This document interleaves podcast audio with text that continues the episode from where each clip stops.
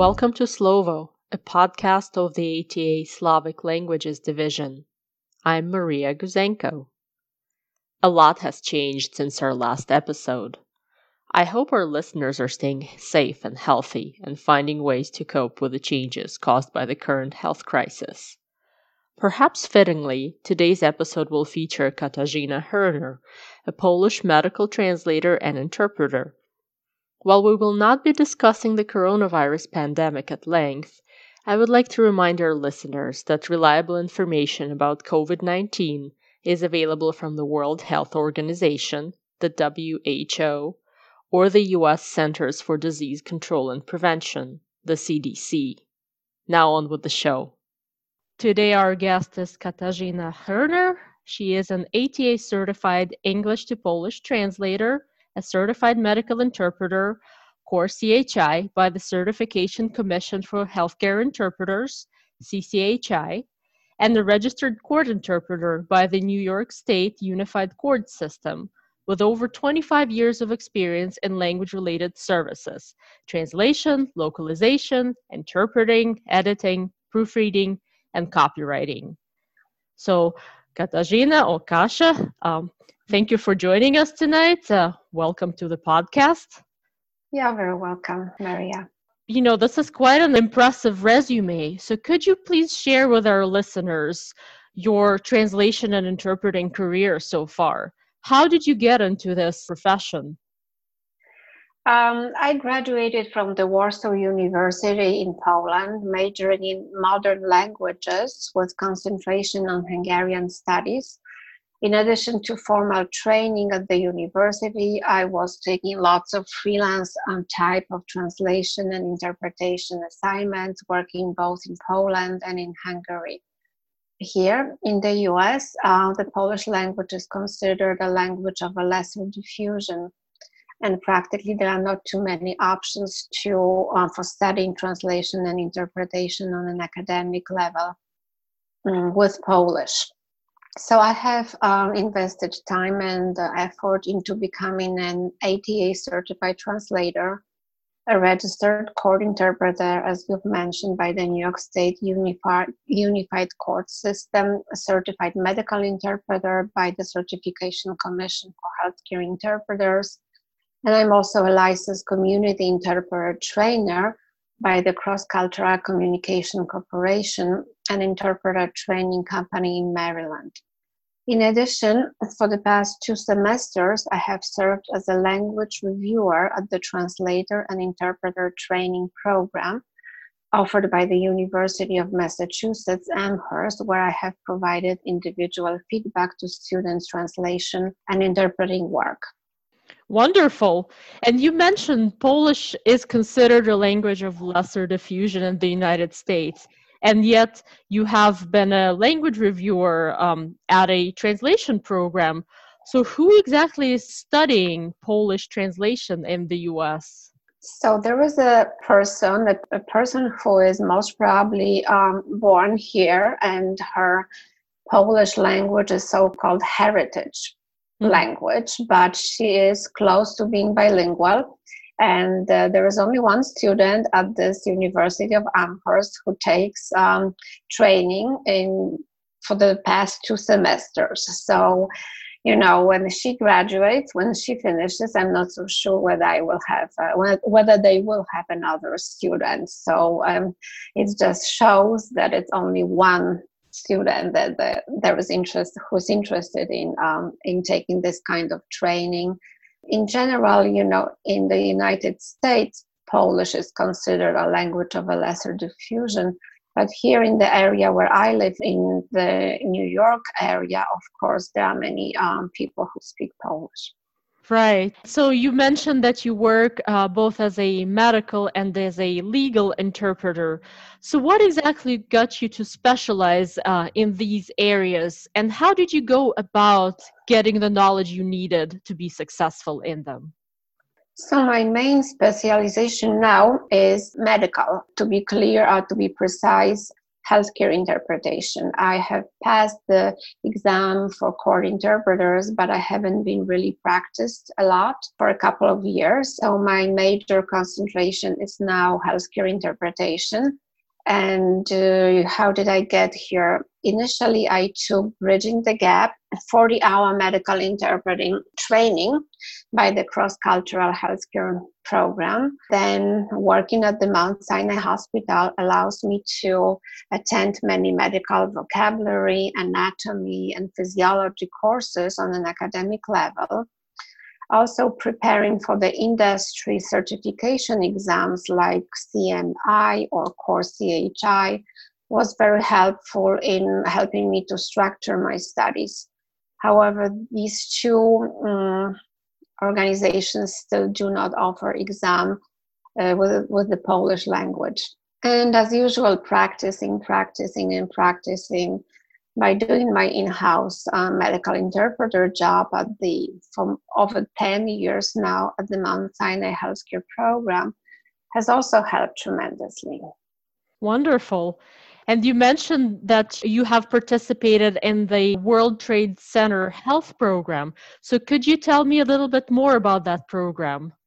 So I am I've been working as an in-house interpreter at this program. I have to apologize for my voice, but it's really scratchy. I cannot help it. I've been recovering from some kind of a sickness.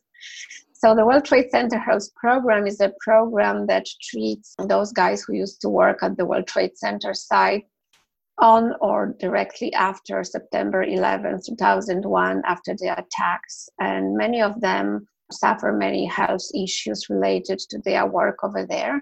We have lots of uh, Spanish speakers and lots of Polish speaking limited English proficiency patients. And this is a federally funded program for those patients. And we have um, been providing healthcare services to them already for almost 20 years.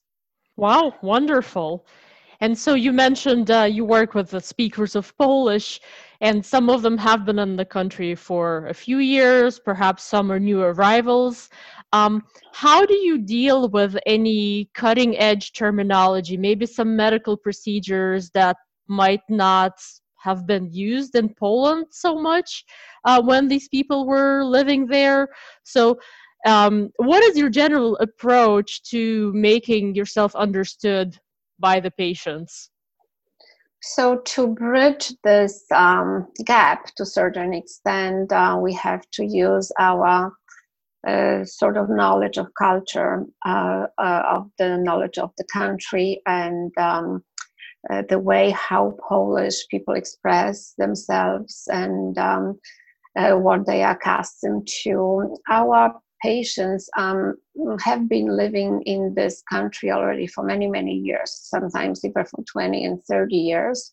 But they've been sort of uh, working um, closely with other Polish workers, and their supervisors at work are also Polish. So, in this way, they have never managed to um, improve or learn more English. So this is not that they do not speak English at all, they are limited English proficiency, but you know, they can manage in most situations except maybe for doctors, medical appointments, and um, legal uh, situations. This is where they need help, especially in the hospital when sometimes it's about life and death. Some vocabulary is not used in Poland, mostly yes, but there are phrases that, of course, need to be broken down and explained for the patient and also making it clear to the provider that we need to clarify with the patient. Uh, so this happens all the time, this time of cultural brokerage. Yeah, that's very interesting to think about. So, so far you've talked a lot about the interpreting side of things. Uh, do you also get to translate sometimes? Yes, I do quite a lot of translation actually. These are mainly program, different program documents, specialized medical records, consent forms, uh, and also many marketing, educational, and promotional materials that are directed to our limited English proficiency patients. And recently, actually there is a lot of translation project because we are trying to communicate with our patients to let them know that we have not forgotten about them that we are working on some other ways of helping them and being in touch with them so i've been actually inter- translating quite a lot recently Great. Yeah. And I think it's a pretty good uh, situation when you can both translate and interpret within the same organization or subject field. Yes, this is perfect. Also, you know, terminology wise, this is really good to keep uh, things uh, consistent, you know, both verbally and um, in print. So, you know, this is a nice combination that I have. So I can practice both modes of um, communicating with patients all the time. So this is good. Absolutely. And of course, I can't help uh, mentioning the current situation uh, with the coronavirus pandemic when our uh, profession has been impacted. I would say most of us have seen some changes in our work. Mm.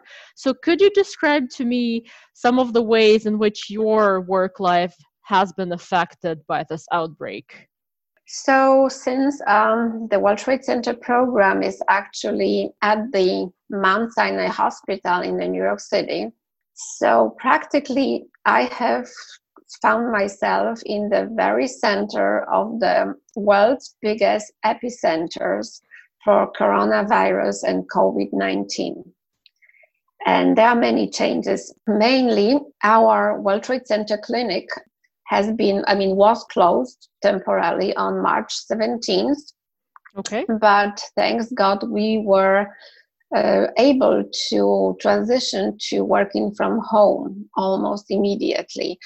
So I'm very thankful to the institution, to the Mount Sinai Health System, for allowing us, the interpreters, to work from home. None of my colleagues lost their jobs, and we are all being utilized, being used by the program and the hospital. Uh, the first week uh, was difficult with the transition to working from home, mainly um, technology wise. It was difficult to set up the remote uh, access to our desktops. It was a lot of back and forth, but eventually we got set up. The second meaningful change was that we started offering so-called uh, so-called telehealth services to our patients, which are the phone visit of the phone visit and we are preparing also to offer the video visits as well initially some of the patients were a little skeptical but uh, most of them embraced the new opportunity to speak to their providers over the phone so at least some of their most current needs could be addressed so the main two changes at my workplace is the, the outbreak of the coronavirus and covid-19 and also the change how we operate by switching to working from home. Right. So that's a pretty good segue to my next question, which is of course, you know, this is a serious situation and there are a lot of negative effects, but perhaps some of it can be seen as an opportunity. So, what would you say um, to those translators and interpreters who are living through this time of turmoil? Um, where should they direct their sights to perhaps come out with some new knowledge on the other end of this epidemic? So, you know, the crisis has shown very clearly uh, that um, those interpreters who work uh, by offering face to face interpretation services only now have to switch to remote interpretation. And you know, it's not always easy, not for everyone, because this can require learning new skills, uh, becoming more comfortable with technology, and so on. But you know, that's the um, way of communicating nowadays in the times of the of the COVID nineteen, not only in medical field but in many other industries luckily, I have noticed that many um, industry organizations like International Medical Interpreters Association, Cross Cultural Communication, and some other translation and interpretation businesses have been offering many, really many free hands on webinars about remote interpreting and working from home in general, uh, including such uh, issues like time management and many other related subjects. So we should take advantage of this and um, try to diversify, try to learn new skills and new ways of providing our services now. That's great advice. Yeah, I just maybe would like to add that the crisis will be over at some point of time, but the new skills that we will learn now will be helpful in the long run. Yeah, I agree with you there. Well, thank you so much. This was uh, Kasia Herner here on the SLD podcast. Thank you for tuning in to Slovo, a podcast of the ATA Slavic Languages Division. We hope you follow us on your favorite streaming platform. Until next time, I'm Maria Guzenko.